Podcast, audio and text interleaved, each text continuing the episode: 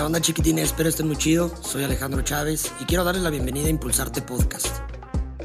Un podcast dedicado al fácil entendimiento del arte, pláticas divertidas con personas que yo considero que son excelentes artistas y mejores seres humanos.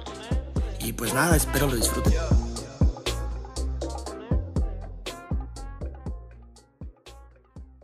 ¿Qué rollo chiquitines? ¿Cómo están? Bienvenidos a Impulsarte Podcast. El día de hoy eh, quiero platicarles que estoy con un gran artista, gran amigo. Víctor López, ¿cómo estás? Bien, bien, maestro, pues por aquí, este, contento siempre de, de estar aquí, platicar, este, aquí acomodándome con, con todas, este, todo tu equipo que está súper padre. No, pues muchas gracias. Aquí se hace lo que se puede buscando lo, dentro de lo, de lo barato lo mejor. Qué buena onda, está bien ¿Cómo padre. ves? No, el espacio está increíble. quedó Pues es padre. la, la idea fue de que cambiáramos un poquito el. el.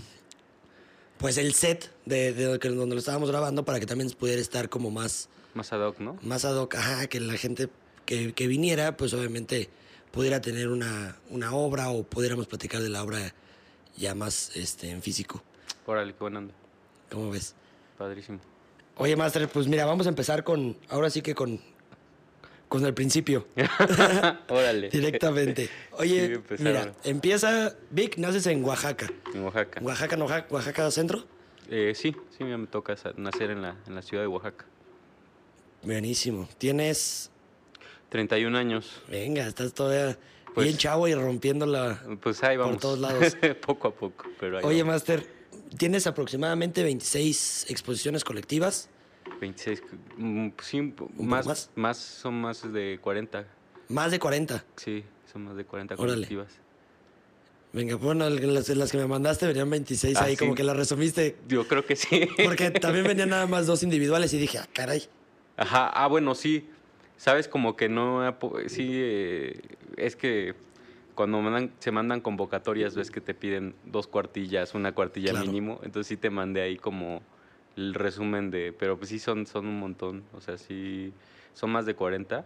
Qué chido. pero pues ahí te puse como las más este, importantes. Bueno, no, no es que ninguna Sí, sea menos, pues, pero eh, digamos que pues, tienes que resumir y entonces ahí como que vas ahí como depurando, ¿no? Tu, tu, tu currículum. Sí, un poquito, pero todas son importantes, claro. qué padre. Sí. Oye, ¿de en dónde, ¿en dónde empieza este gusto por el arte? Pues este, mira, eh, la verdad es que en la familia no, digamos que no, no, no teníamos un acercamiento formal y, y este, pues más, eh, eh, no sé si decir académico o más inclusive eh, a la mano respecto a lo que es el mundo del arte. Mis padres son zapateros los dos, entonces más bien empezó como a partir de un taller, ¿no? Que no necesariamente tiene que ver con, con la mm, obra plástica, pero sí con, la, con el hecho de utilizar las manos para hacer algo, ¿no? Eh, pero ya en secundaria, en- bueno, desde, desde siempre, ¿no? Desde primaria está como la, la parte del dibujo que, que se disfrutaba. Me acuerdo que por ahí, en la otra estábamos comentando esta generación, este, pues nos tocó ser generación Dragon Ball, ¿no? Un poquito. Sí, Entonces sí. sí. me acuerdo de mis dibujillos ahí de la primaria y todo eso, ¿no? Que empezaron pues primero como a partir de lo que ves diario y te gusta y todo, pero sí había ya, ahí, ahí había un, este, un gusto, ¿no? Por el dibujo, por el poder este, realizar un trazo a partir de lo que imaginabas. Tengo, libre, tengo ahí un- unas libretitas que guardo que son como de, her- de héroes que yo inventaba, ¿no? Y me los dibujaba y cosas así. Entonces ya había una necesidad bien grande de, de expresar a través del dibujo, ¿no? Y ya en secundaria fue que, digamos que formalicé mi primer eh, clase o taller que tomé de, pintura, porque pues ya ahí empecé a entender los materiales un poquito, ¿no? O sea, con, con, con, con el, eh, con la poca conciencia que se tiene cuando estás en secundaria, porque es un, este, pues un, preadolescente. Entonces, este, pues ahí poco a poco, pero la verdad es que agradezco mucho, fue muy orgánico, ¿no? Fue hasta cosa tal vez de, de suerte y de destino, porque eh, pues yo estudié en una escuela pública ya en la ciudad de Oaxaca, y bueno, lo- los sábados empezaron a hacer como talleres extracurriculares que no tenían nada que ver con las clases, ¿no? Entonces, este, mis primeros maestros eran eh, exalumnos de la secundaria que ya estaban estudiando en Bellas Artes en Oaxaca. Ok. Entonces empezó con una maestra de artística que, que llegó un punto en el que, ¿saben qué? Pues este, éramos como, como cinco o seis compañeros que tomamos este, la, la clase extracurricular de pintura y creo que de los cinco o seis, cuatro nos seguimos dedicando al, a la plástica, ¿no? Entonces, no sé si, fíjate que no, no, no he regresado, creo que ahora, ahora que lo comento me gustaría visitar esa secundaria a ver si sigue la misma dinámica, ¿no? Sí. Sí, pues estaría interesante. Interesante está, incluso a ver si me dan chance de dar una clasecita. Una clasecita, una masterclass ahí. Porque estuvo, eso, eso fue lo que detonó muchas cosas, ¿no? También el, a, la par empecé a hacer graffiti también en secundaria, pues ya ves, uno rebelde, ¿no? Sí, claro. Entonces, este, y pues todo eso fue como sumándole a, de pronto a lo que soy ahora, ¿no? A lo que es mi trabajo. Qué interesante. Así empezó. Así empezó. Oye, y de ahí este, empezaste, hiciste Bellas Artes acá en Querétaro. Claro, sí, sí, sí. Pero de ahí terminando la preparatoria, ¿qué dijiste? ¿Sabes qué? Me voy a Querétaro o ¿por qué no, por qué no quedarte en Oaxaca a estudiar? Fíjate que es algo que desde que llegué me preguntaron qué haces aquí, ¿no? ¿Qué haces este aquí? que bien, bien mala onda. Oye, ¿tú qué haces aquí? Sí, pues si vienes de Oaxaca, ¿no? O sea, es, es, muy padre, ¿no? Es como tener la referencia de un estado que tiene tanto peso cultural y artístico. Sí pues de pronto hasta es una responsabilidad también, ¿no? Este, entonces, este, pues sí, em, fíjate que estudié bachillerato, una carrera técnica en diseño gráfico en Oaxaca. Este, ya de ahí pues, la, surgió la oportunidad, que más bien fue una decisión que se tomó en menos de 24 horas para venir aquí a Querétaro, que me comentaron de la universidad y pues me metí a la página me interesó mucho porque era línea terminal, bueno, era artes visuales la carrera, entonces este, este, estaba la opción de, de, llevar este, el tronco común, materias de diseño y materias de artes plásticas. Entonces a mí se me hizo súper interesante, súper atractivo, entonces vine a, a pues, hacer la prueba, a ver este, de qué se trataba, conocer, no, hasta ese momento no había salido yo de, así que de, de Oaxaca. Sí, había ido a la, la, la, playa y así, ¿no? Pero no había salido, fíjate. Pero, pero también es un viajezote. Pues es que... Sí, está, está lejecito, sí Sí, ah, bueno, sí. Allá, allá los, los, eh, Salir de viaje en Oaxaca estás hablando de algunas un par de horas, ¿no? Sí. Este, pero sí... Em, sabes que como, como, fue mi primer gran viaje en, ya después del, del bachillerato, ¿no? Ajá. Y fíjate que a mí sí me cambió así como a pesar de ser el mismo país, pues sí, no, yo no estaba acostumbrado para nada a viajar, ¿no? Entonces, pues sí me, me, me, me, gustó mucho conocer este otros estados, otras formas. Eh, te digo, a pesar de ser el mismo país, tiene, eh, culturalmente y, tradiciones diferentes, otra forma de, de, de, hablar inclusive. Entonces, estuvo bien padre, a mí me gustó mucho el, poder salir y, y, el pretexto de la universidad, que después ya se volvió la razón, ¿no? Porque primero fue un pretexto porque no, en ciencia cierta no sabía si sí iba a quedar o no.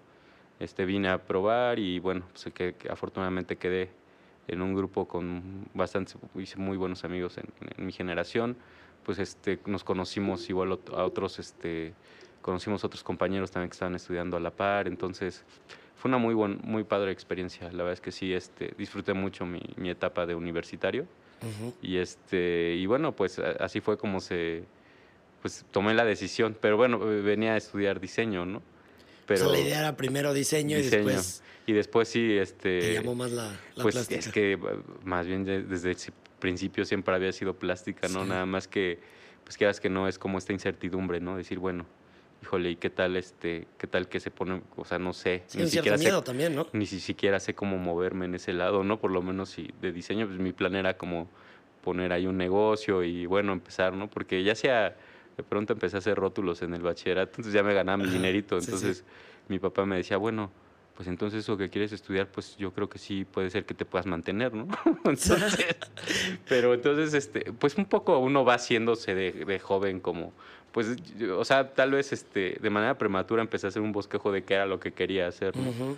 y, y, al final, este, no, pues eh, el, el, el, el, alma plástica, la, la la parte creada siempre va a estar ahí como ahí más fuerte, ¿no? Y la verdad es que nada más estaba yo haciéndome un rato del rogar, que la verdad siempre, siempre fue plásticas, ¿no? Eh, incluso en el bachillerato, estudié una carrera técnica en diseño, pero pues el bachillerato no tenía tampoco tanto equipo de cómputo, entonces todo era a mano, ¿no? Entonces era el ejercicio del dibujo constante. Entonces, te digo, afortunadamente tuve mucha suerte porque el, dibujo siempre ha sido constante, ¿no? Constante a la fecha, ¿no? Entonces, creo que eso ayuda mucho. Padrísimo. Oye, ¿te, ¿te acuerdas qué ¿Qué negocio era el que tú pretendías poner hablando ya en tema de diseño? De diseño, este, quería poner ahí una de anuncios y comprar un plotter y todo ah, ok, o sea, completamente como publicitario. publicitario, así, ajá, era como mi primer este, idea, ¿no? De, bueno, si voy a invertirle, porque aparte, no, no es que yo invirtiera, bueno, trabajaba y estudiaba a la vez, pero realmente mis padres estaban haciendo la gran inversión con mi educación, ¿no? Y este, y pues espero que sí, yo creo que sí les, les resultó. no, y aparte yo creo que también, digo, ya, ya han venido varias veces y han visto lo que estás haciendo acá y yo creo que sí están más que orgullosos, están de estar... Yo estoy muy orgulloso de ellos, más bien este...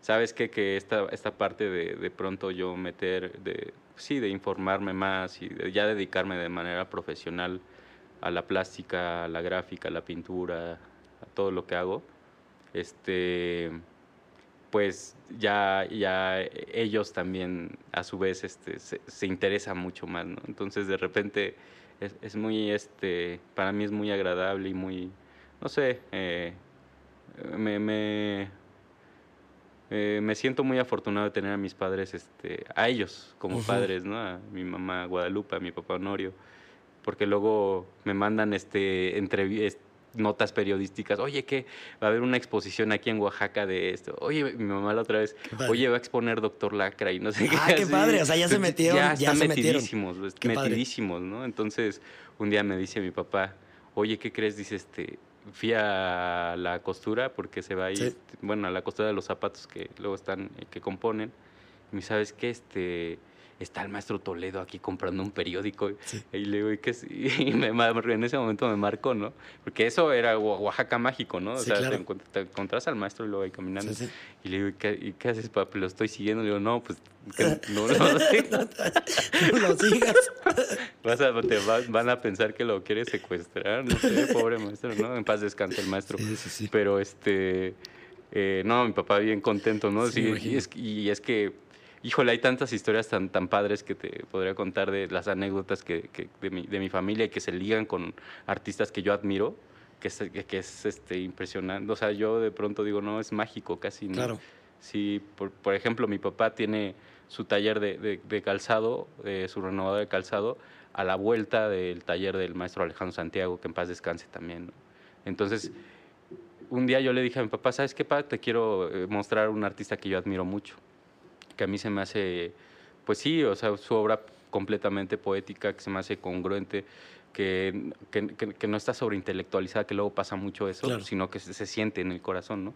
Y, y, le enseño y le digo, mira, es Alejandro Santiago, y me dice, sí es Alejandro. Le digo, sí es el maestro Alejandro. No, dice, es Alejandro. sí, sí, sí, que lo conoces, sí. Es tu tocayo. Sí. no, pues lo conocía desde hace rato, ¿no? Y yo ahí presentándole a mi papá el artista que admiro, ¿no? Pero fíjate que está, está bien padre cómo, o sea, cómo las historias se van, se van cruzando, aunque tu papá lo conocía, de, o sea, de los zapatos. Sí, que le iba a comprar, le iba a comprar material, que es que siempre iba el maestro y compraba bueno, Alejandro siempre llegaba a comprarme muchas grasas, no sé para qué los ocupaba. Y claro, pues ahí en su, espacio también tenía, una, este, tenía espacio escultórico, entonces para las piezas de bronce, eh, para darles este, su mantenimiento les ponen grasa de zapato, ¿no? Ok. Entonces, o les ponen así, cosas así que, que le, ayudan, y eso lo, me lo platicaron, lo vi en algún taller, ¿no? Entonces, pues sí, o, tal vez para hacer alguna, alguna este, herramienta para litografía, no sé, ¿no? Pero sí e, es bien, a mí se me hizo como pues impactante, ¿no? Es decir, órale, y dices, no, sí, Alejandro me llevaba siempre sus guaraches a componer. Oye, tu papá tratándolo de tú así. Y, Oye, Alejandro, y tú así, no, el maestro. sí, es que para mí era así como. Sí, claro. No, o sea, lo que, lo que hizo, este, te digo en paz descanse el maestro, pero lo que hizo 2500 son esculturas, 2500 son migrantes. Sí. O sea, es súper poético, ¿no? Súper poético, este en su momento pues sí fue un referente internacional de, este, del arte latinoamericano, ¿no? Entonces, híjole, y su obra pictórica y su gráfica es súper fuerte, ¿no? A mí me gusta mucho pero sí, híjole, eh, la, la, la, historia que, las cosas que se dan así como orgánicos, pues, muy orgánico todo, ¿no? No siquiera es como pretencioso ni por decirlo así, pero más bien creo que el, el pretencioso era yo en ese momento queriéndole decir a mi papá, es que es el maestro. Sí, no, claro. pues mi papá es Alejandro, sí, su, Alejandro iba a arreglar sus guaraches, este, y siempre me llevaba sus guaraches viejos, dice, y yo le decía, le, cobraba más para que ya no nos llevara porque era un problema, porque estaban muy viejos. Y él me decía, y luego, ¿pero qué te decía? Decía, es que esos guaraches están amoldados a mi, a mi pie, o sea, esos guaraches ya saben cómo camino yo. Por eso esos guaraches los mando a componer porque ellos ya saben cómo, o sea, es poético, ¿no? Sí, claro. En todo, en todo su vivir, en todo su... Entonces digo, wow, ¿no? O sea, y, él, y de pronto, y pues Alejandro ya exponiendo en Alemania. Sí, no, ya siendo internacionalmente. Sí, internacional, sí. Entonces, son, también son muchos este, aprendizajes que, que, a mí me quedan, ¿no? O sea, la verdad es que dices, bueno, de pronto tal vez eh, este lado del mundo del arte está lleno de muchas, pues, pues muchas caras, ¿no? Y de, pues sí, de, de, de, hasta de pronto es este como un poco toda esta parte, pues, que, que estructura todo el mundo del arte, pero al final este, la esencia, la esencia de cada uno es este, es lo más importante, ¿no? Sí. El corazón que tienen las piezas. Sí, fíjate que se me hace padrísimo cómo, cómo llevas, o sea, esta historia, por ejemplo, del maestro Alejandro Santiago, tu papá, porque hablas mucho de la, de la exposición, bueno, de la pieza que presentaste en el Museo de Arte Contemporáneo. Es que de ahí, o sea, es justo. O sea, siento que la influencia que tienes, o sea, de todos lados, ¿qué es lo que tiene que agarrar un artista? ¿No? Un artista es mucho influencia de todos lados, de lo que vas viviendo. Y esa pieza a mí se me hizo padrísima, se las vamos a poner aquí para que vean, este, digo, ya. Igual ahorita nos platicas un poquito claro. más para los que no lo están viendo. Pero qué gran pieza. En verdad, esa pieza, o sea, desde el sonido, por ejemplo, o sea, el audio que eran tus papás platicando, ¿no? Exacto. Tus papás platicando, este, cómo hiciste la instalación, el grabado, la pieza, la, la pieza que estaba en la parte de o sea, viéndola de frente. Igual platícanos un poquito como de qué, de qué trata, para que... Sí, sabes que, que justamente es algo que ahorita estoy disfrutando mucho, tratar de borrar como las este, fronteras entre lo que es una cosa y otra, porque de pronto luego me dicen, no, pues tú haces grabado, no, pues también, o, o eh, tú haces pintura, o, y por qué no también hacer instalación, ¿no? O sea, la verdad es que estoy ahorita en una búsqueda, tal vez, este, sobre todo más que de de técnicas, es este, de, esencia, de atmósfera, de, conectar, ¿no? Conectar más allá del hecho de una técnica. Entonces, este, pues precisamente esa, esa, esa obra viene a partir de un ejercicio que primero se presentó algo muy, este, un primer este, ejercicio de eso fue en la Casa de la Cortesana que realizó Norbert Urbano, realizó ahí una intervención donde este, se, se, pidió plantear como una, una pieza que tuviera que ver con la vergüenza y la paz, ¿no? O cómo llegas a, través de la vergüenza a conciliar paz o cosas así, ¿no? Y de ahí fue como que empecé a... En ese momento eh, mi obra estaba como buscándose o buscando una razón, ¿no? O más bien yo también estaba buscando una razón del por qué hacía lo que hacía creo que en todo, mm, hay, en todo momento, en, hay, hay momentos en el que a todos los que nos dedicamos a, a esto nos sucede. Yo entré como en un periodo de, de, de, análisis, así de, observar mi obra y decir, bueno, que ¿por qué hago esto? No? O sea, ¿por qué, ¿por qué estoy haciendo esto? Entonces, este, eh, cuando empiezo a entender que a veces todo esto que pasó de salir, de, buscar, de ver otras formas, me sirvió para entender que todo lo que tenía que ver estaba enfrente de mí, ¿no? Pero entonces tuve que salir para darme cuenta que lo que soy, este, pues es mi esencia, ¿no? Y lo que soy es mi abuelo, lo que soy es mi abuela, lo que soy son mis tíos, lo que soy es mi pueblo, es la tierra.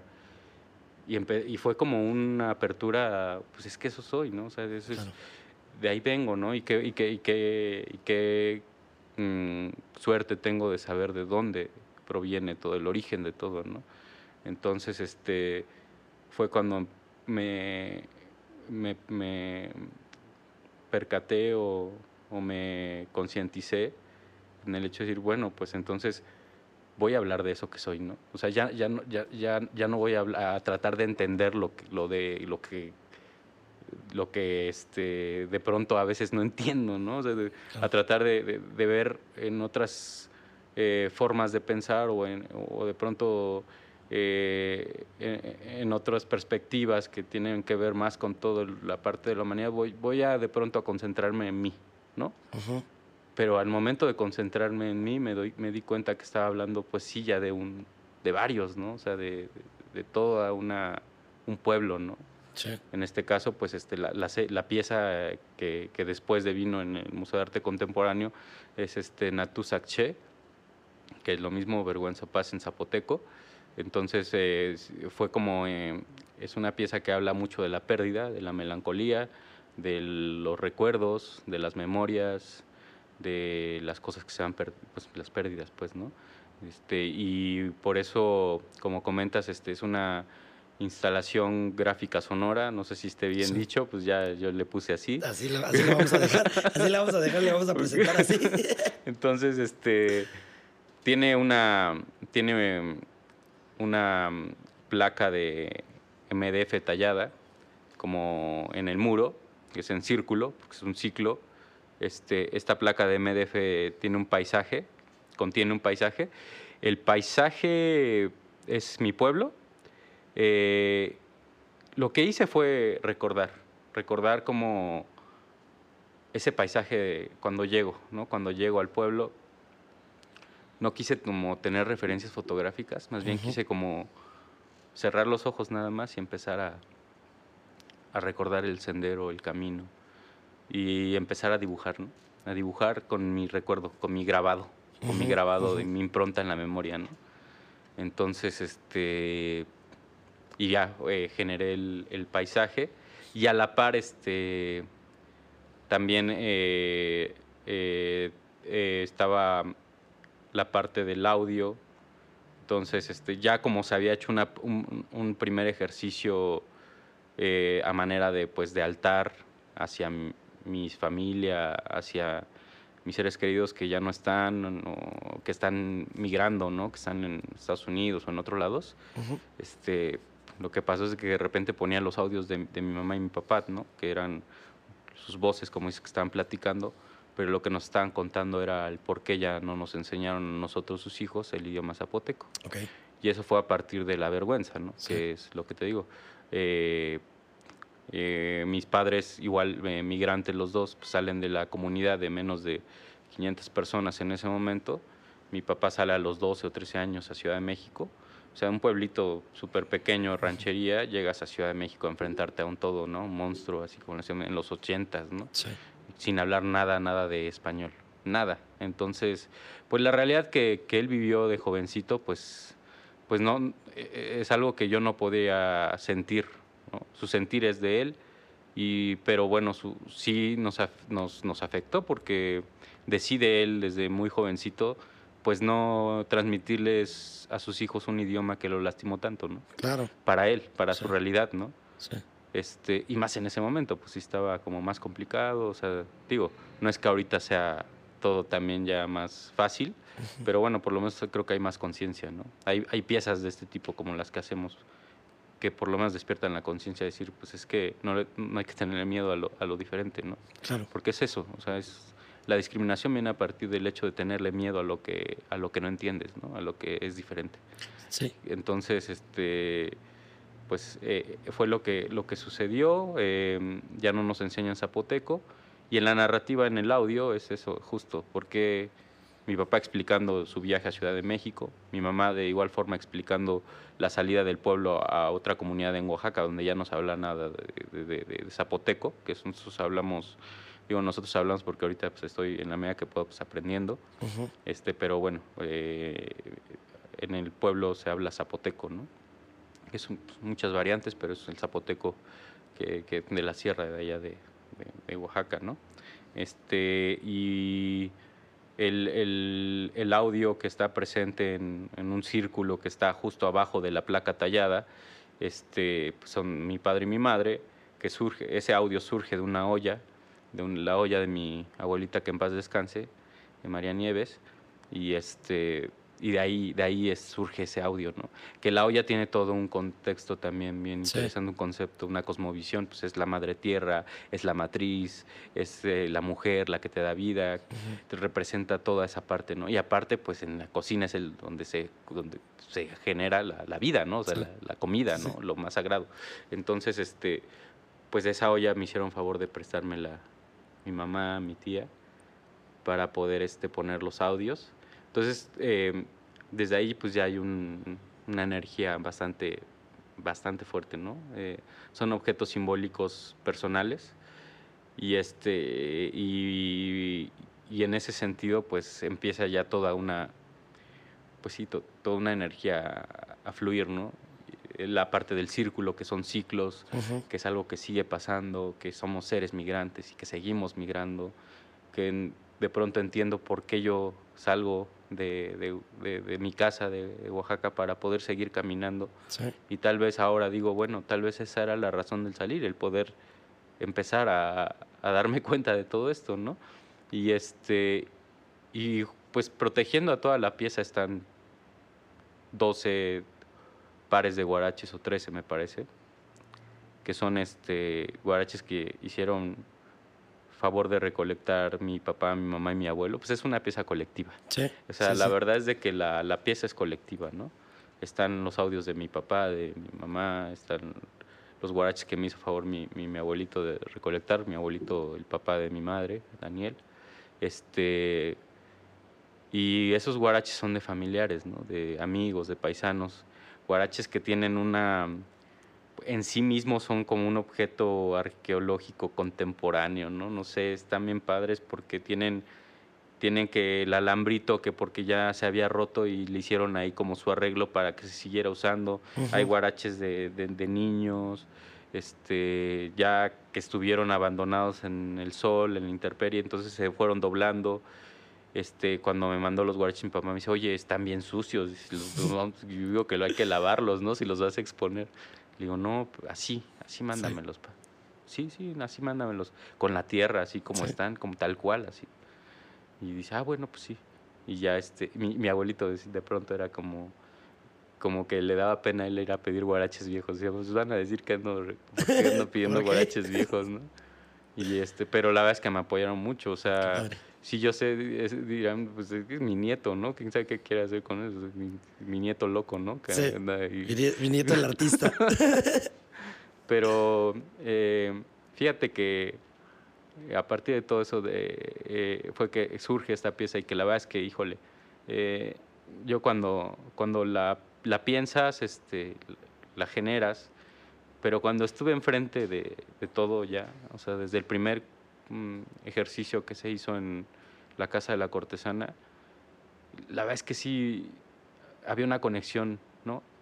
Muy fuerte con, con mi raíz y con la comunidad y con el pueblo, pero eh, eh, era más allá, ¿no? No solo, yo, yo, yo la sentía obviamente porque estaba escuchando a mi mamá y a mi papá, ¿no? O sea, era como, como tenerlos ahí en la sala todo el tiempo, ¿no? Entonces había veces que me iba al museo solo a escucharlos, ¿no? Em, yo sé que puedo hablarles y así, ¿no? Sí, claro, pero, es, esta parte romántica que también se busca, ¿no? Sí, sí, la verdad es que sí. Y, la verdad es que son, son, piezas que con las cuales yo he, pues, este, que pasan, van más allá de la técnica y de todo. O sea, la verdad es que te digo que ya para mí es este, algo más, este, hasta más, este, de sanación, no sé, de donde me encuentro, ¿no? Donde en realidad este, eh, me siento. O sea, es que es eso, que me siento, en, ahora sí, en, mi, en, esa pieza, en esas piezas. Y siento a mi familia también, ¿no? O sea, eh, y creo que eso, pues genera cosas, ¿no? Genera, genera muchas cosas que, que al final es lo que de pronto tal vez, este, de momento me responde ahorita de quién soy, ¿no? Sí, sí, porque yo creo que sí tiene que ver mucho el hecho de que estás, o sea, en esta búsqueda constante que ahorita encontraste. Siento que es complicado que podamos llegar a encontrarnos al 100, pero ahorita tú encontraste algo que te está dando motor, ¿no? Y aparte te está dando también creatividad. Sí, ahí Te está dando una inspiración padrísima para generar lo que estás haciendo. Traías varias exposiciones, por ejemplo, antes y series antes que se veían que eran como lo tuyo, ¿sabes? Decías, ok, por ejemplo, hay este, esta pieza, ¿no? De cuerpos... Extraños cuerpos extraños. extraños cuerpos extraños. O sea, dices, ok, está padre porque tiene una búsqueda hacia, hacia la, humanidad, hacia la persona, hacia la introspección, hasta, hacia el ver, o sea, ver y vernos como muy, muy como somos, muy reales. Sí, estás en la búsqueda del interior del, del órgano, ¿no?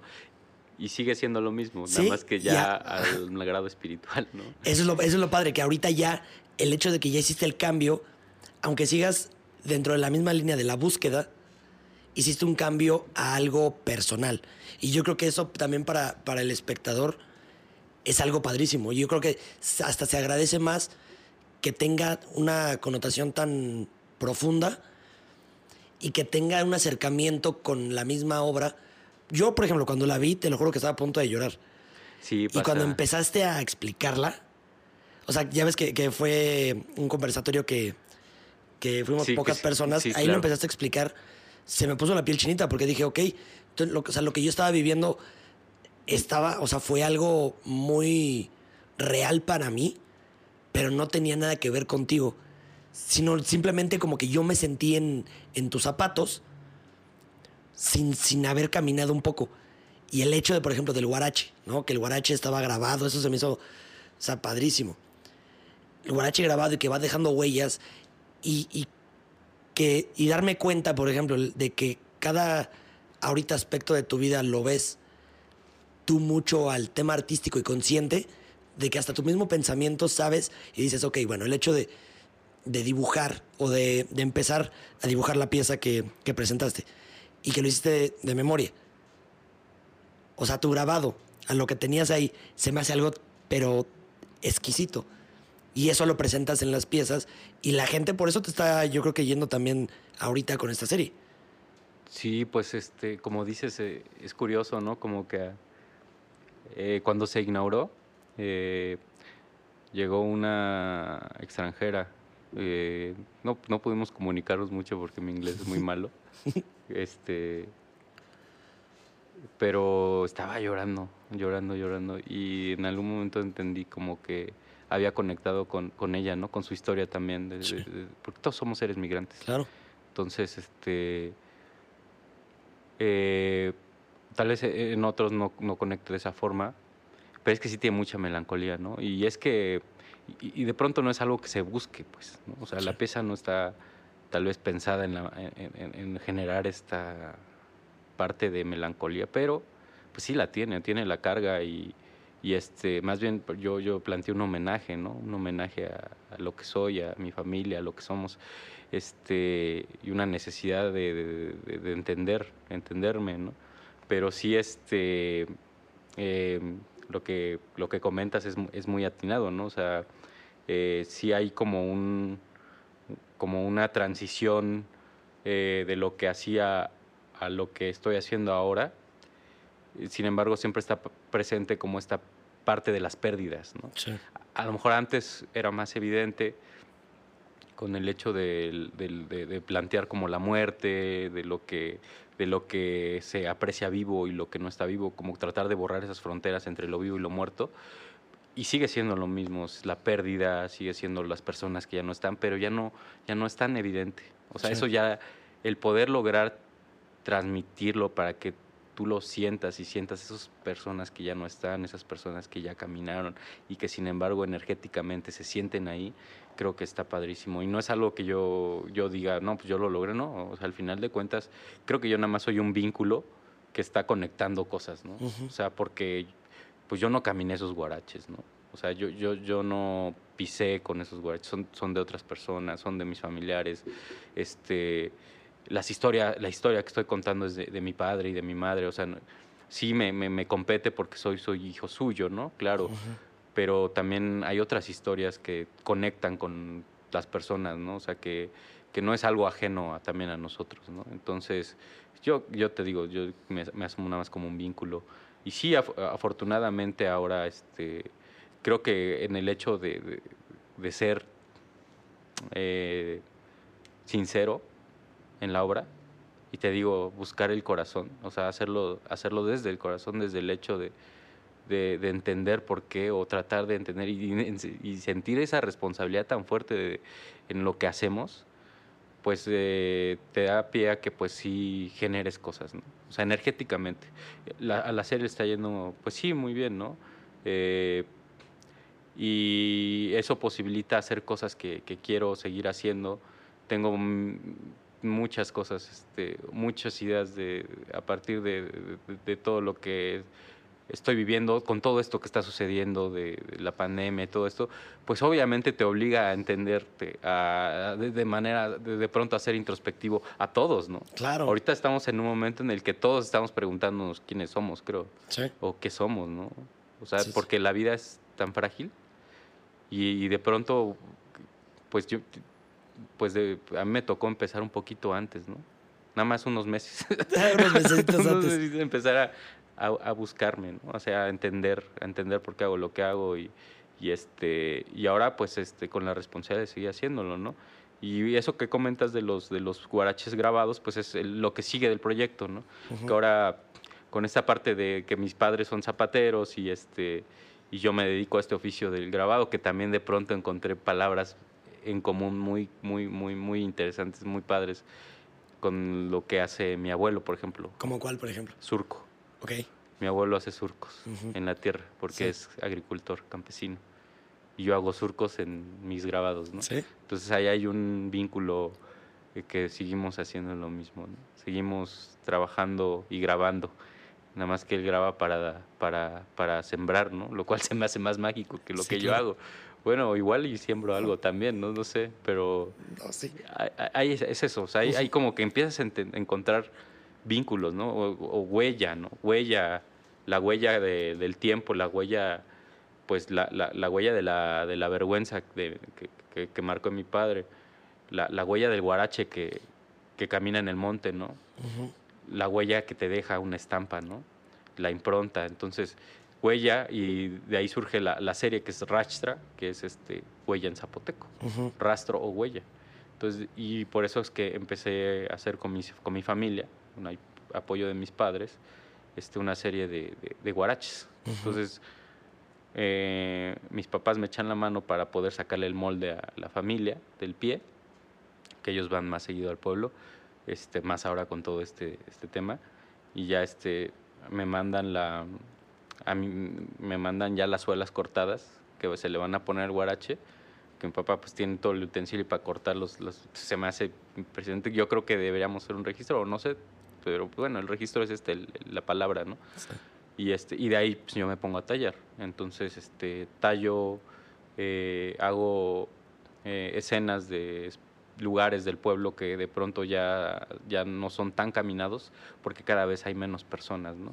Porque pues todos se mueven a las ciudades, como yo, como yo mismo, que estoy aquí en, Querétaro.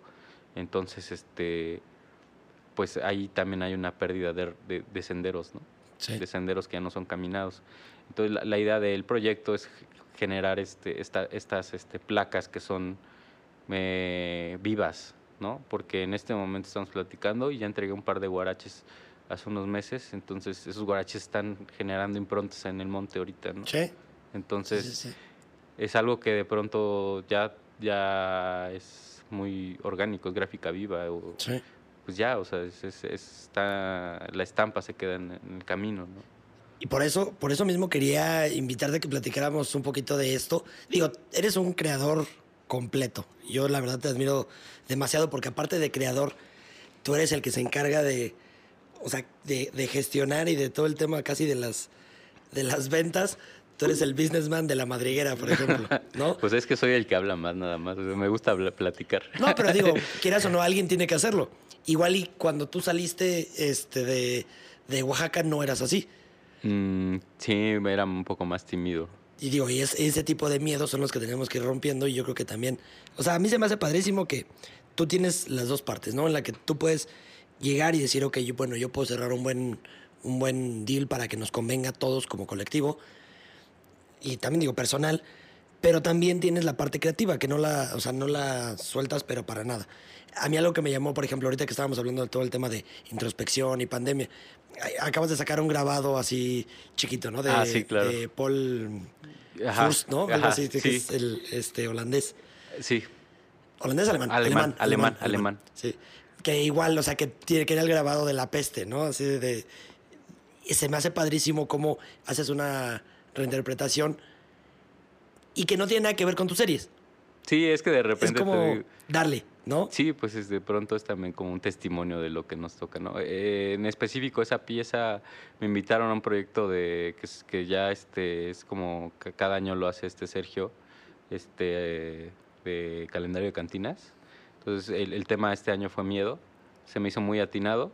Eh, y de pronto también este, en todo lo que estamos haciendo ahorita, que son afortunadamente varios proyectos que estamos generando ahorita, eh, se me hizo también de pronto un buen descanso, ¿no? Pero también es de pronto empezar a, entender este contexto porque, pues sí, el, miedo está latente en todo momento ahorita, ¿no? Es una situación que, pues obviamente tiene su razón de ser que está muy fuerte, este, pero bueno, al final también apelé al lado histórico, ¿no? De, de las grandes pandemias que se han vivido, entonces pues una de las grandes pandemias fue la peste negra precisamente y de ahí surge todo este indumentaria médica no de, de, este de los hombres pájaro casi entonces sí tiene tiene hay una referencia este, histórica muy muy muy fuerte pero sí este si buscas y, ves todos los detalles que tienen detrás el grabado pues hay, hay, hay personajes fumigando hay un hospital hay un avión que se está incendiando y está cayendo, que representa pues todo esto que se está cayendo, toda esta parte de que de, pronto de, de, la sociedad en la que estamos viviendo mundialmente, ¿no? de todas las estructuras que de pronto son tan sensibles y que te das cuenta que en cualquier momento pueden caer. Entonces sí hay como mucho contenido simbólico. Se me hace un ejercicio bien interesante el poder ver la obra de otro artista de, del siglo XVII y de pronto eh, entender o sea, claro, pues, o sea, entender por qué le llamó la... Pues, sí, pues imagínate, es como... Imagínate si ahorita saliera... Bueno, pues ahorita te, impacta, pues ver a estos carnalitos que andan este, fumigando, ¿no? A estos hermanitos que, que, están haciendo el paro, pero que este, al final de cuentas sí como que... o sea, ves del escuadrón como de cazafantasmas. Y ¿no? ¿no? y aparte, fíjate que también está, digo, así da, da, es impactante. Ahora imagínate que fuera o sea, como los hombres pájaros, o sea, que si vienes sí, ajá, exacto. con su pico, ¿no? A mí lo que se me hace bien interesante es de que está, o sea, como me clavé un poquito como leyendo la, la historia y está chistoso como le ponían, o sea, como a su cubrebocas ah. le ponían perfume, ¿no? Para así como... Que ellos tenían la teoría de que todo, toda la enfermedad de la peste venía a partir de la, del, del hedor que desprendían los cuerpos que estaban putrefactos o por todo esto que, pues, bueno, toda la, la, esta enfermedad de la peste estuvo horrible, no, ya está igual, ¿no? Pero, este, sí, pues así que de pronto también fue como, ¿sabes? Como que está padre también de repente a veces como... Mmm, hacer piezas que son, parte de tu trabajo, pero que también están como hablando de un contexto histórico, social en el momento. Yo no digo que toda la, digo, al final toda la obra tiene que ver con tu contexto, ¿no? Pero sí, se me hizo atinado tal vez en este momento. No, y esto, Sí, hacer esa, pieza. La verdad está, está muy padre. Oye, platícame un poquito de La Madriguera. ¿Dónde sale La Madriguera? ¿A quién se le ocurre? ¿Cómo, ¿Cómo, salió? ¿Quién, ¿Quién fue el, que así como, como magneto. El mero mero, ajá. ¿quién, fue el que dijo, oye, a ver, Mari, Exar? Sí, no, los quiero mucho. Saludos a los madrigueros. Saludos, sí. este... Grandes artistas. Sí, la verdad es que, híjole. Fíjate que la otra vez justo, justo estábamos platicando en el taller, yo una amiga y, comentó, oye, yo no sé la historia de la madriguera, cuál es la, la historia detrás del mito, ¿no? De la madriguera. Entonces, este, pues fíjate, fue, fue así orgánico, como te comento, como es de pronto mi vida, ¿no? Muy, muy así, no tan planeada. Eh, eh, yo a Exar lo conocí en Oaxaca, eh, cuando hacía graffiti yo. Digo, sigo haciendo, ¿no? Sí, sí, sí, pero ya pero ahí así más legal. Más legal, pues, sí, más legal. Y ya este, ahí en, en, este, en Oaxaca nos conocemos porque por ahí él había conseguido un, un espacio para pintar. Me lo presentó un amigo, el, el, el, buen Bowler. Este, me dijo es que pues, unos compañeros consiguieron una barda y que este, por ahí va, podemos pintar, hacer un proyectito. Y, este, y ya me lo presenta, pues estábamos hablando que éramos pues, jovencitos, ¿no? este, y, y conocí a Exarque, eran dos horas. Así dos horas fue que estuve platicando con él y, y ya, ¿no? Y ya después pasa, pasa, el tiempo y por ahí este, a mi hi-fi, creo que en ese momento era hi-fi. Venga. me, llega, sí, sí, sí. me llega un mensaje y dice, ¿qué onda? No, pues este... Eh, que, que, que, querían ver, quería eh, ver porque también quería estudiar la carrera de diseño, ¿no? Okay. Y que había visto la universidad eh, por ahí, que él sabía que yo estaba por acá en Querétaro, ¿no? Y digo, ah, pues sí, si quieres venir, pues con gusto, este, yo voy a ir en tal fecha a Oaxaca, platicamos, nos ponemos de acuerdo. Y, ah, sí. y ya sí, eh, nos vimos en Oaxaca, para esto yo no me acordaba bien de cómo era él, ni él se acordaba bien porque él me conoció flaco, entonces... Entonces ya de pronto un día este, nos quedamos de ver y estábamos de repente ahí esperando cada uno, ¿no? Y los dos estábamos al lado, nada más que no nos reconocíamos. Ok. ¿no? Entonces, este... Y ya así empezó, fíjate. Así fue, Exar fue el que llegó aquí a, a, a Querétaro a ver lo de la universidad igual. Uh -huh. Y de hecho entró a la universidad. Y después, este, a los meses, me dice, es que otra amiga quiere venir a ver la universidad.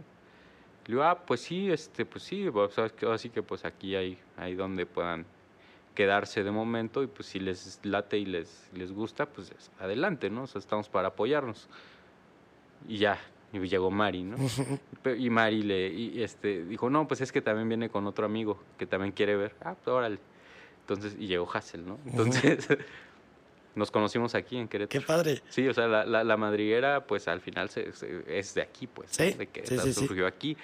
Somos de Oaxaca y pues te digo, los migrantes, ¿no? O sea, siempre esta parte de salir, de somos migrantes, ¿no? Y, pero sí. y sin embargo muy agradecidos de estar aquí. La verdad es que este fue orgánico, como te digo.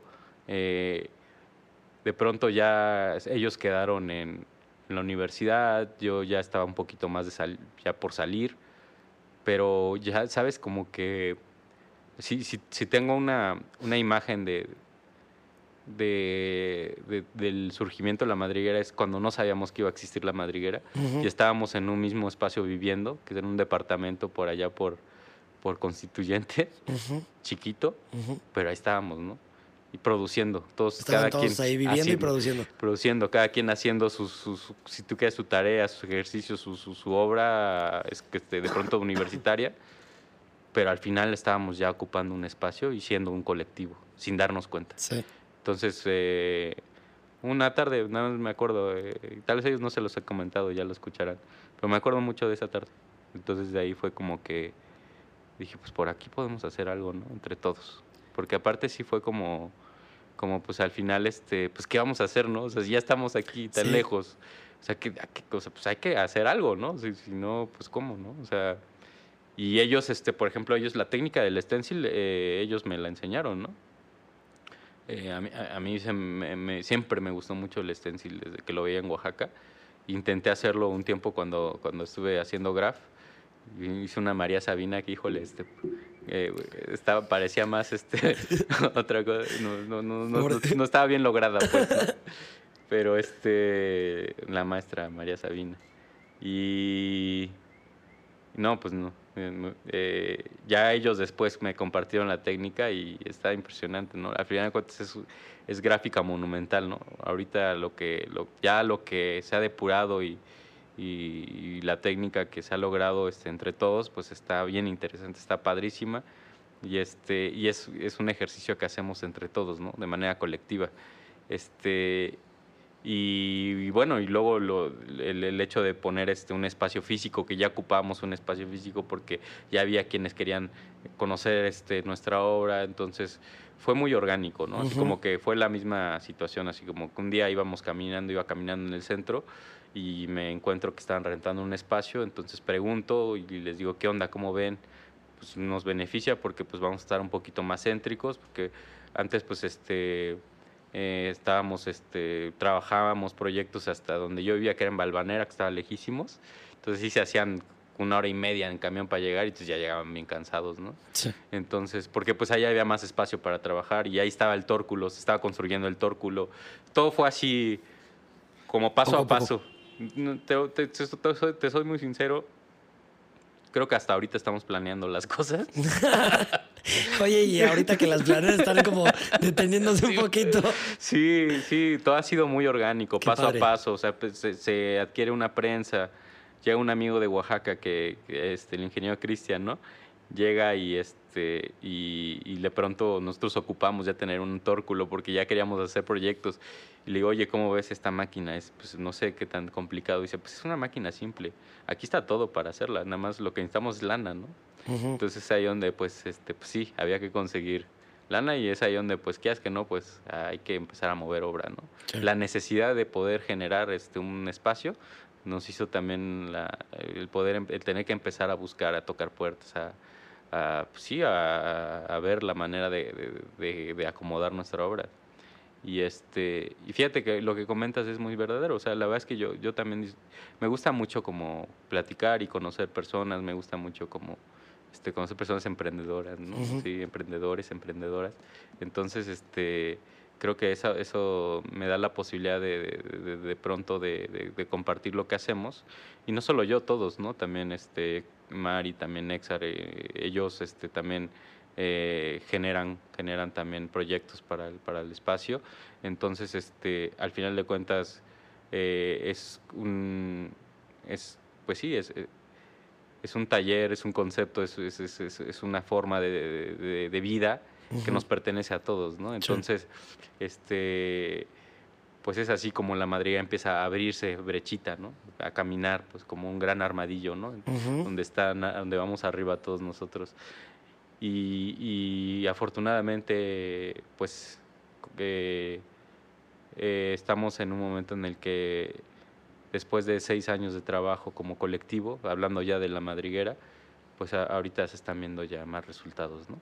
Y estamos muy contentos, la verdad es que agradecidos y contentos y más comprometidos con cada vez eh, entregar mejores proyectos, mejores trabajos. Digo, no digo que los que hemos hecho no, no sean buenos, pero que claro, vamos depurando cosas, ¿no? Cada, cada proyecto es una experiencia y este y también, o sea, la parte del espacio, o sea, sí estamos como tenemos muchas estamos como muy diversificados, ¿no? Teníamos la parte de los murales, que ahorita ya se han vuelto más murales ya más de mayor formato. Sí. Tenemos la parte de la galería, donde tenemos obra de nosotros y obra de otros compañeros este, de, pues, de todas partes del país.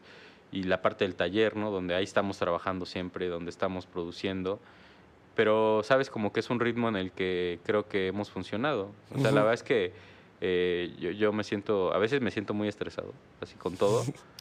Pero la, la verdad es que también, eh, de, ser sincero, eh, me gusta, me gusta ese nivel, ¿no? De, de estar ahí haciendo, haciendo, haciendo, porque es más, nos ha tocado, ¿no? Hay veces que todo se pone difícil y pues no hay, no hay como proyectos, no hay como...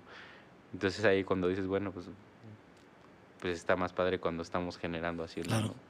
Pero bueno, pues, eh, así, este, así que a grandes rasgos, a, a resumidas cuentas, la madriguera fue como, empezó así, ya son seis años de trabajo y bueno, madriguera para rato. Qué padre. sí, diez- a los 10 años vamos a sacar ahí un, un libro, una cosa así. Órale, qué padre. Sí, a ver qué hacemos. Sí, porque digo, a mí lo que se me hace padre y por lo que también toqué mucho como el, bueno, que, que toqué el tema de la, de la madriguera, es por el apoyo a los artistas que, que has tenido y que tiene Oaxaca, ¿no? O sea, que has tenido tú con una vez, o sea, que te lo trajiste de Oaxaca para acá. Yo eso lo, lo viví con artistas antes de conocerlo a ustedes. Fuimos a, Oaxaca y conocimos a varios maestros. Y después, o sea, como que yo en ese momento yo no, no le prestaba atención porque yo todavía ni siquiera entraba como al mundo del arte. Después, cuando te conozco a ti, después conocemos, por ejemplo, a, a Alan Altamirano, y ves cómo se, se apoyan entre diferentes talleres y se apoyan y se hace una comunidad en todo Oaxaca de artistas, y tú buscas eso, traértelo para acá y la gente lo ve, se le hace padrísimo porque es algo nuevo. Había mucho que aquí no se prestaba mucho el, el que sí había exposiciones colectivas, sí. Pero trabajar en conjunto como colectivo y poder decir, ok, mira, vamos a hacer esto y vamos a hacer esto, no, yo no lo veía. Igual y no sé si, si, si existía, pero no lo veía tan fuerte. Ahorita con ustedes yo lo veo y de ahí he visto que hay otros colectivos, obviamente, que empiezan a generar estaban los colectivos como muy underground, ¿no? Lo que, que, era igual, por ejemplo, de graffiti, o sea, ese tipo de colectivos, pero ninguno que tuviera una visión más a la venta, o sea, más al, al crecimiento, al, al crecer tanto individual como colectivamente. Sí, en todos los aspectos. Sí, sí, sí. Y es que esa es una de las grandes cosas que, pues, el, el, lo que hacemos, el oficio que hacemos, esto que nos apasiona, también hay que verlo de todos los lados, ¿no? Y también, o sea, no sé, a lo mejor estoy errado en decirlo, pero también es muy necesario también saber cómo mover esto que hacemos, ¿no? Claro.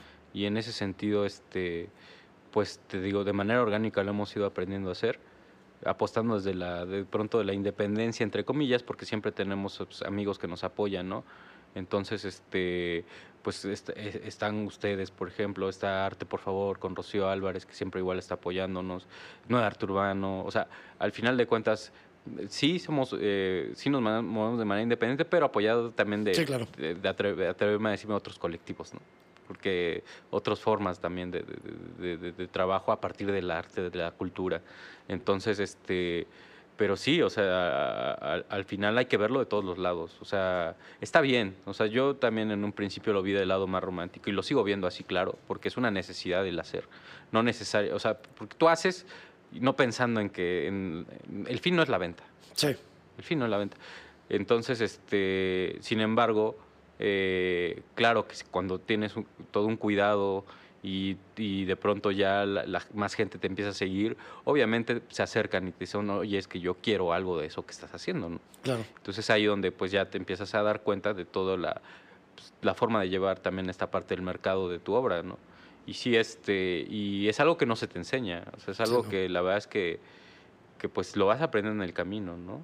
Que, que pues sí, que eso a base de errores, ¿no? Como todo, experiencias y todo, pero bueno, pues poco a poco te vas abriendo una, una, una brecha. Y no sé, de pronto no sé, este, como esta parte de que yo, yo no estoy como en desacuerdo que, que, que, uno como creador también gestione como su manera de mover obra, ¿no? Claro. O sea, al final de cuentas creo que pues es también dar eh, el hecho de que pues es tu trabajo, ¿no? El que estás este pues, promoviendo. Uh -huh. Este, a veces es más complicado cuando pues en cierto modo eh, hay momentos en los que sí, evidentemente, un, una persona que, que cuida esta parte sensible que uno tiene, ¿no? O sea, uh -huh. un galerista siempre te va a cuidar, ¿no? Así como para de ciertos comentarios, ¿no?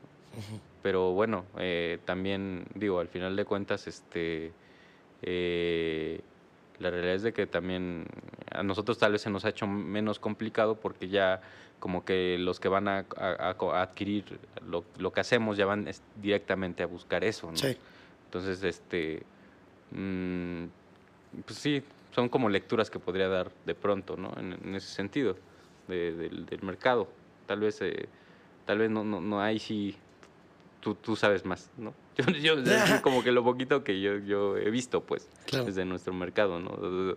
O desde lo que hacemos y las personas que van y buscan la obra, ¿no? Claro. Entonces, yo creo que, y aparte, yo creo que, o sea, digo, sí es padre que el artista pueda gestionar y, y pueda vender sus propias obras. Nada más, digo, lo único que nosotros, por ejemplo, buscamos con los artistas es de que no pierdan como el, el tiempo en estar persiguiendo un cliente. Claro. No, el, el, hecho de estar perreando por un cliente, si cae y ya sabe a dónde va. Eso, es, es, que es, es, es así, o sea, esa es, es, la ventaja. Es como de órale. Y pues véndelo rápido y, y lo que puedas. No, no, te, no pierdas el tiempo el estar tocando puertas. Claro. Que es lo que hace el, el o sea, el galerista, ¿no? También busca, sí, claro. busca el estar así como es de, lo que Oye, te digo, nosotros de, de, manera cómoda un poquito tal vez es como que pues ya... Sí, ya cayó. Ajá, o sea, ya... Por eso tal vez el, el poner el espacio en el centro, ¿no? Sí, claro. Más bien porque ya van directo. Sí. Entonces sí ya esta parte de... No, pues es que no, no, no podríamos. O sea, la verdad es que o estamos pintando o estamos haciendo un mural o estamos, este, como dices, buscando antes. Y en ese sentido, completamente de acuerdo, ¿no? Uh -huh. Sí, digo, por eso al final también tenemos obra con ustedes, tenemos obras con, sí, con, con varios amigos, ¿no? Sí. sí. Ajá, y esa parte también de diversificar, ¿no? De, de, estar en varios puntos, creo que también es importante. Este, y bueno, pues ahora sí que es, yo lo yo, comparto un poquito nada más de lo que me ha tocado, ¿no? No, no, no es ni siquiera una gran experiencia, pero pues así nos ha tocado a nosotros, ¿no? Y está padre, yo creo que también es una experiencia, o sea, padrísima en el que puedan ir creciendo igual todos y que vayan todos también entendiendo algo que no, o sea, que no nos enseñan en la universidad. ¿Estás de acuerdo? Te enseñan a producir, te enseñan a teorizar, pero no te enseñan a vender. Y es algo complicado, pero yo creo que también es complicado en qué escuela te enseñan también a vender. Sí, claro, sí, sí, eso es como que yo creo que es la, la, la, gran cosa que, se, que al final de cuentas siempre se, se, queda olvidada un poquito, ¿no? En, el hecho de cómo vas a desarrollarte ya, y es que eso ya te lo da la experiencia, estar ya en el, en, o sea, sí, en el trabajo, pues, en el día a día. Pero sí, este, no, pues imagínate que se abrieran más este, espacios, este, talleres abiertos, no, pues se vuelve, ya de por sí está pasando aquí en Querétaro, se está generando un movimiento, eso, eso la verdad es que estamos muy, yo estoy muy, eh, me siento muy afortunado de estar viviendo en este momento eh, aquí, porque aparte eh, Querétaro nos encanta, ¿no? Pues por algo estamos aquí. Pues, y se está generando todo un acontecer cultural artístico que ya de por sí ya estaba, ya tiene sus raíces, la generación un este, por ejemplo, pero más atrás este, los acuarelistas, o sea, los maestros que ya tienen como todo, toda esta tradición de, de, realismo, hiperrealismo, ¿no? Pero también pues, estamos los jóvenes, que estamos también este, generando ahí como algo, ¿no? Este, proyectos, eh, espacios independientes. Entonces, este, creo que está interesante. Estoy, eh, yo me siento muy afortunado de, de, poder estar en este contexto en el que creo que se están generando cosas bastante padres. Se están generando muchísimas cosas interesantes acá en Querétaro. Que no, se, me hace, me hace padrísimo, la verdad. Y, y, lo padre también es de que siento que ya se quitó como esa línea divisoria que había entre, entre también como mucho gobierno y, lo, y la parte privada, tanto como ustedes, por ejemplo, ustedes son una galería privada, ¿no? Antes había como un tema en el que en el que yo veía que era como, bueno, es que les dan exposiciones nada más a los amigos de bla, bla, bla, ¿no? Pero ahorita ya se está generando algo bien padre, ya se está generando sinergias de lo privado y lo público y se están haciendo proyectos padrísimos. Lo que están generando con nueve, por ejemplo. O sea, se me hace padrísimo. O sea, es eso que están haciendo. Digo, no sé si se puede hablar como de, eso. Sí, sí. Están, están haciendo el museo de el Centro de Arte, el Centro de Arte emergente, emergente, Que tiene que ver, porque bueno, el otro ya también lo habían hecho, ¿no? Que es el Museo de. Ah, el Museo de Arte Urbano, de México, Marum. Ajá. Ajá. Digo, son cositas que poco a poco van generando y van poniendo a Querétaro en el mapa, ¿no? Sí, está, son proyectazos, la verdad. Y ustedes, por ejemplo, que estén haciendo intervenciones enormes para este que este, este Centro de Arte El Centro de Arte están haciendo, están interviniendo un techo. Sí, sí estamos ahí, justo ese ratito estaba yo ahí, ese rato ahí dándole al, andamio. Este, sí, estamos eh, con este proyecto que la verdad todo un reto y pero una gran satisfacción el ver los resultados ahí los compañeros están rifando la verdad es que te digo toda la madriguera eh, todos los, los, compañeros que forman parte del proyecto este se siente la energía padre porque nos está gustando cómo está quedando. Entonces, este fue todo un reto porque no es una superficie plana, tiene, tiene una cuadrícula, digamos, como tiene este, unos eh, travesaños que atraviesan toda la, todo el techo, es un techo que está como a 10 metros de alto, son 50 metros de largo por 8 metros de ancho más o menos. algo leve. Algo leve. Entonces, este pues sí, o sea, el reto desde el principio fue todo un, o sea, fue así como, ¿qué onda? ¿Van? Sí. Entonces sí fue así como, vamos a platicarlo, pero vamos a ver, tenemos que platicarlo y les damos una respuesta. Entonces lo platicamos y qué onda y qué onda, y nos aventamos y pues ya estando todos así como con cierta duda todavía, dijimos, va, órale, porque pues si no, no, o sea, no sé, o sea, ya después igual ya nos van a caer más techos, ¿no? De, para pintar. Pero no, fue un gran reto y aparte el, poder lograr una atmósfera donde tú llegues y, como que sí te, te, atrape toda la narrativa del mural que, este, está padrísima. Entonces, eh, pues sí, es, está súper padre. Y ya, pues ya estamos allá en la recta final. Yo creo que esta semana y la otra ya estamos ahí culminando nuestro, pues nuestro, nuestro gran reto mural. Y hijo, estamos muy contentos con, con, lo que está resultando. Ya, ya se nota, ya se nota. aparte son, son bien entrones. O sea, yo creo que, o sea, ven y ven el reto y si es como, yo creo que la duda más, o sea, que, que siento yo, ¿no? Que les puede como surgir es, ¿cómo le vamos a hacer como para el material? O sea, que nos alcance y nos, nos quede todo alineado. Es que esa es la cosa. eso es, lo, yo creo que eso fue, eso fue uno de los grandes retos, porque al final de cuentas, cuando tú estás arriba y estás viendo de frente en un techo lo que estás haciendo, en serio no lo entiendes. Es una abstracción en todo su sentido. Y más porque tienes entradas de 30 centímetros y luego planos y luego trabajada de 30. Entonces tú metes el stencil y dices, bueno, ¿qué estoy haciendo? No, sé qué estoy haciendo. Y te vas abajo y el resultante es la imagen. Pues obviamente se tiene en el camino, estamos a prueba y error. O sea, también es eso, porque pues nunca habíamos pintado un techo, ¿no?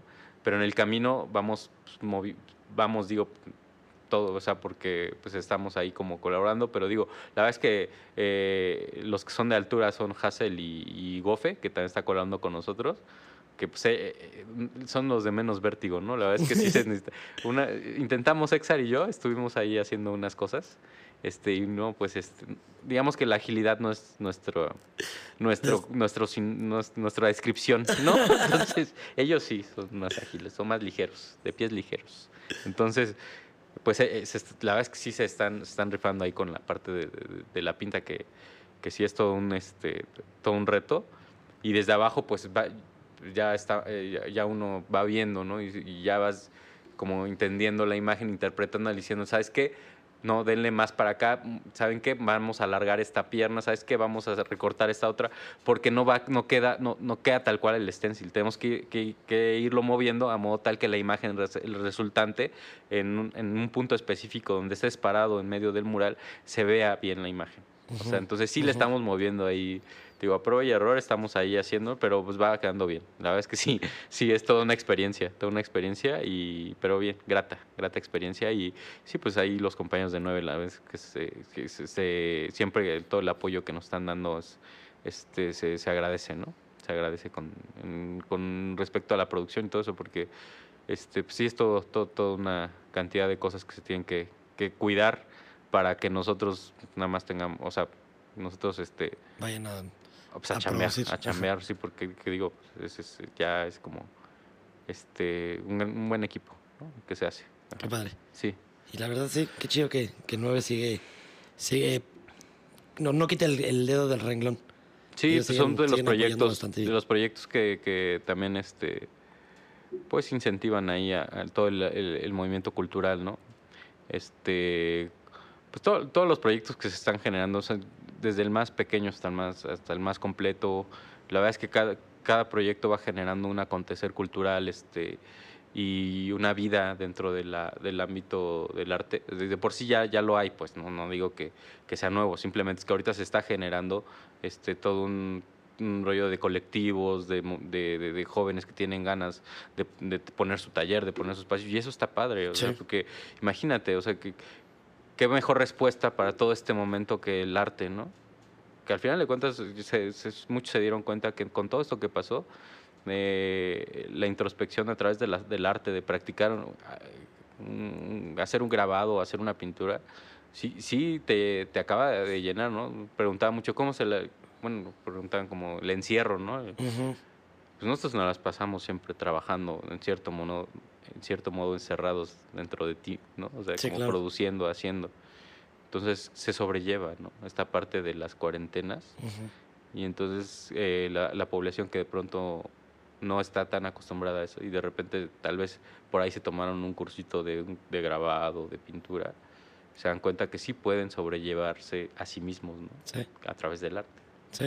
Sí, no, y aparte también, yo no, no siempre en un punto de producción pero también muchos se dieron cuenta el, el poder, o se dieron la oportunidad de poder apreciar, aunque sea a través de una pantalla, pero apreciar la obra de otros, o sea, bueno, de, de, algunos artistas.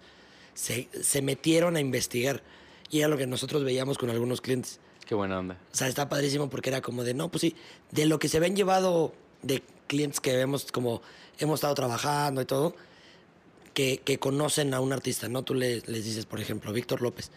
No, pues mira, un artista oaxaqueño que chécalo, él produce aquí en Querétaro y es más queretano que oaxaqueño. Pero, no, to- to- to- oaxaquero. Ándale. Oaxaca y Querétaro. Pero, pero digo, lo padre, lo padre es de que después cuando regresan, es como, sí, ya vi su obra y mira, lo, lo que el, este grabado me gustó.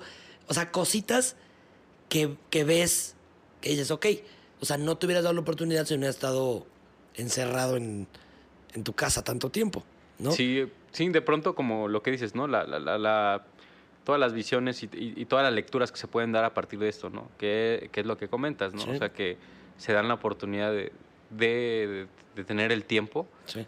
para pues para hacer lo que o sea para investigar o para nos damos la oportunidad porque digo también también uno se da esa oportunidad de pronto en el hecho de decir bueno pues ahora puedo ponerme no solo a producir también tal vez este, al- alguna lectura que por ahí había dejado en este momento porque pues, también o sea quieras que no esos tiempos que de pronto tal vez le destinabas a otras cosas en, hablando desde la producción Ujú. que tú produces y estás un- un- horas ahí metido en el taller, luego de repente quieras que vas a distraer.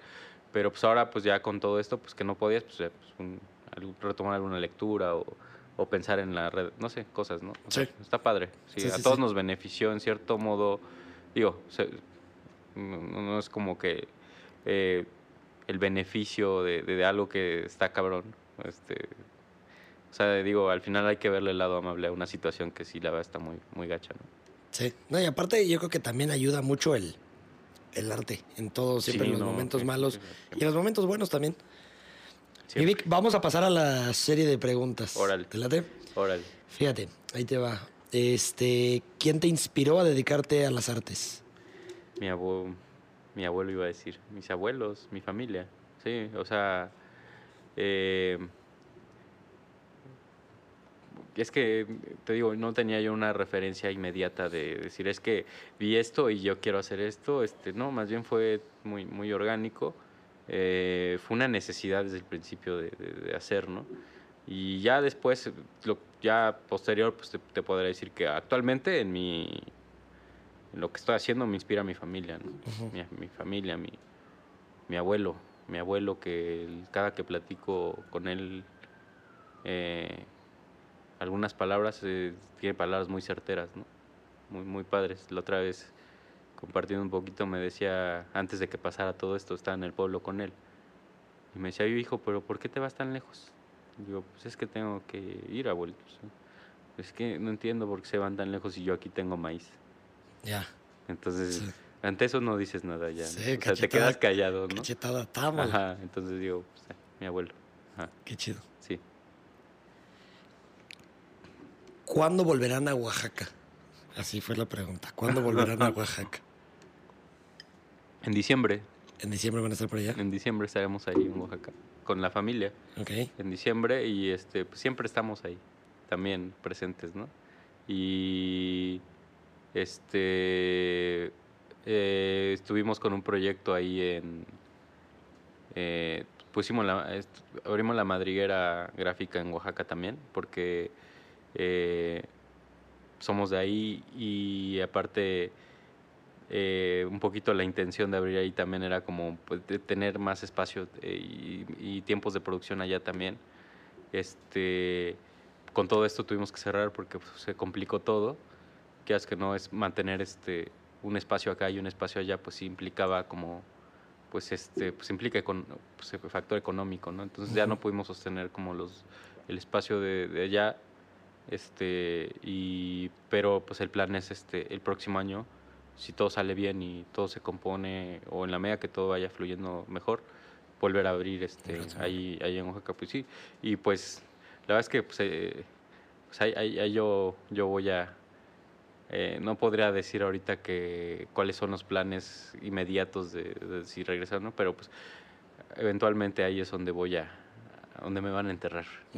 Entonces ahí ahí o sea Oaxaca ahí voy a descansar en algún momento digo no se habla no se no se piensa mucho en eso pero creo que ahora con todo esto está como más a la más en la mente, ¿no? Sí. Pero digo, qué padre que, ahora sí que, que la pregunta de, de volver si nunca me fui, Sí. ¿no? sí, sigo, sí, sigo allá. Sigo ahí, sí. Qué padre.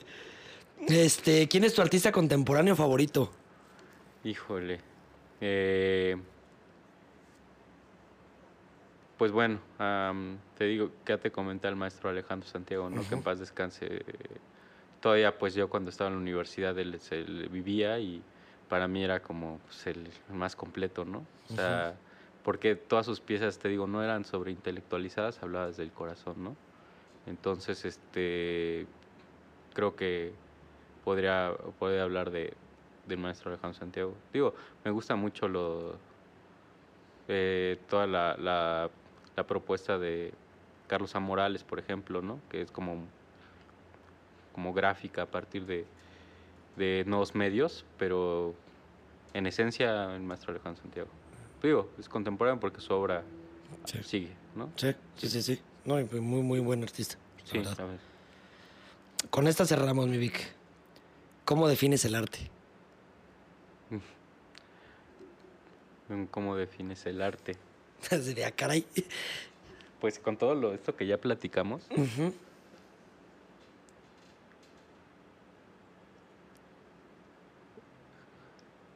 el arte es este una, una gran pre- o sea, preguntas, ¿no? Preguntas que te ayudan a responder.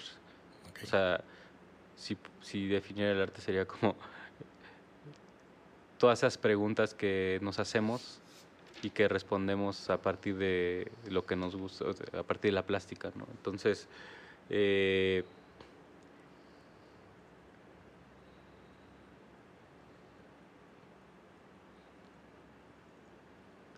eso. Sí, en este momento de mi producción yo diría como que la sinceridad y el corazón, ¿no? Qué chido. Sí, es como ni siquiera buscar como conceptos tan rebuscados, ¿no? Necesidad y corazón, Qué padre. sí. Está padrísimo. Se me, se- se me hizo como mucho del, de este Jean-Luc Nancy. que tiene esta, esta idea de la sensibilidad, ¿no? Ujú. O sea, esto está padrísimo. Sí, sí, maestro. Qué Sí, chido. Sí, pues sí. Sí, la verdad es que creo que con todo lo que platicamos un poquito, este, podría, eh, eh, es como difícil resumir todo, pero todo lo que platico hoy es como eso, ¿no? Es como vivo mi día a día y como pienso yo el, pues el, el- arte, ¿no?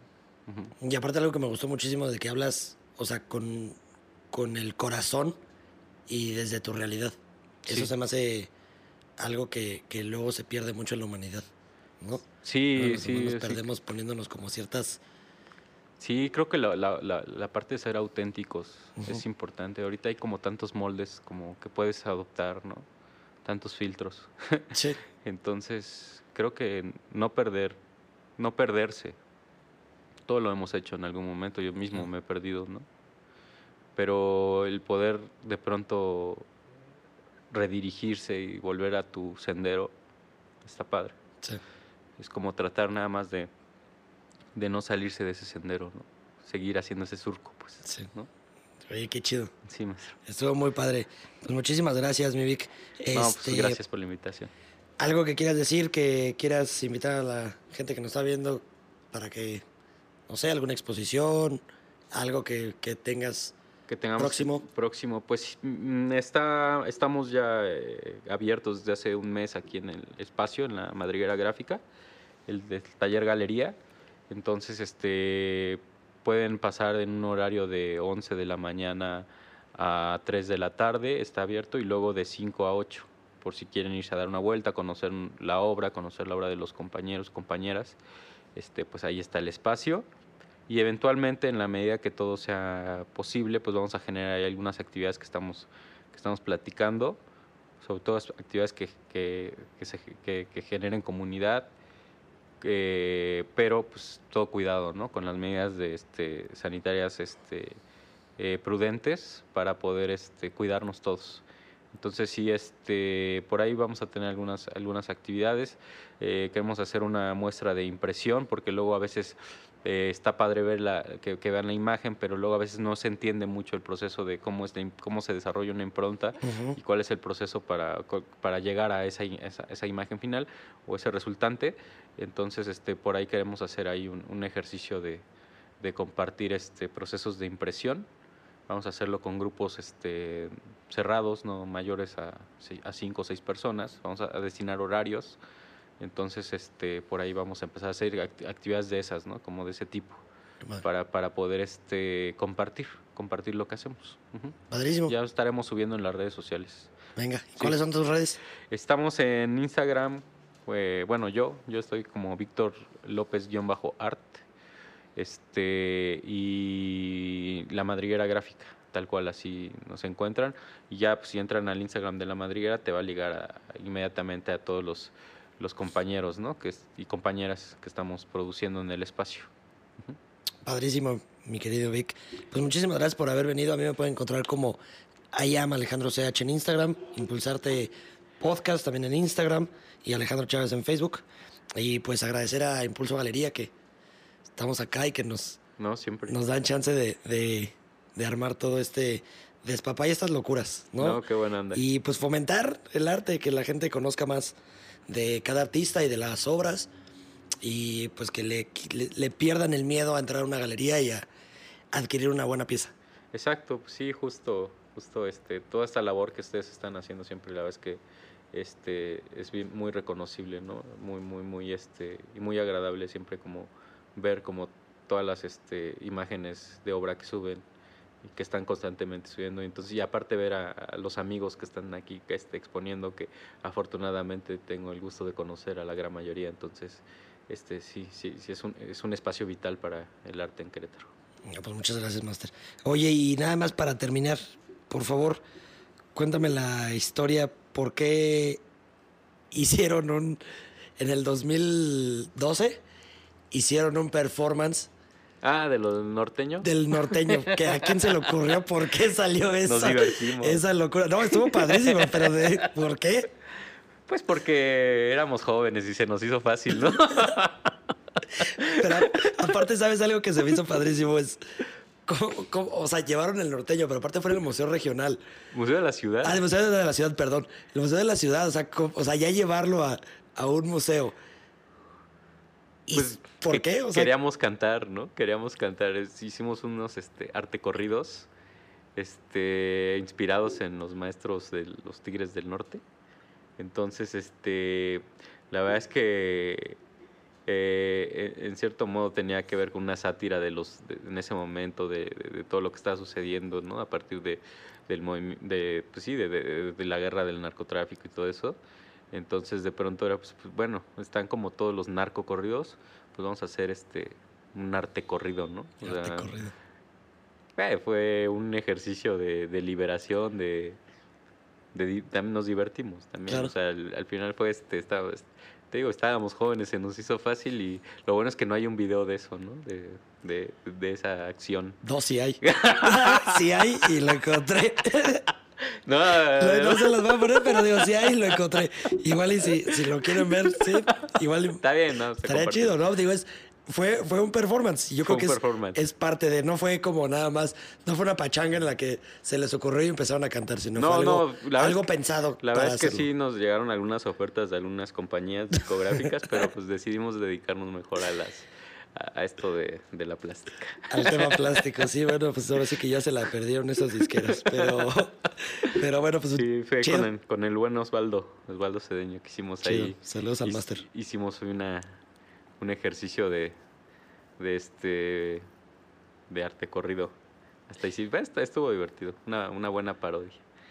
Sí, la, verdad yo me la, me la, pasé muy bien y me acordé este ayer de hecho y dije, ah, le, tengo, le tengo que preguntar por qué, porque nunca le pregunté. Pues siempre me dicen, ¿no? Cuando, cuando me conocen, este, que, que, pensaban que era serio. Ah, sí. es que pensábamos que eras más serio, ¿no? No, sí soy serio en mi trabajo. es que me gusta echar relajo. Me pues. gusta, me gusta cotorrear. Pues ya está, Master. Muchísimas gracias. No, hombre, gracias por la invitación. Estamos. Muchas gracias. Saludos a todos. Chido. Bye bye.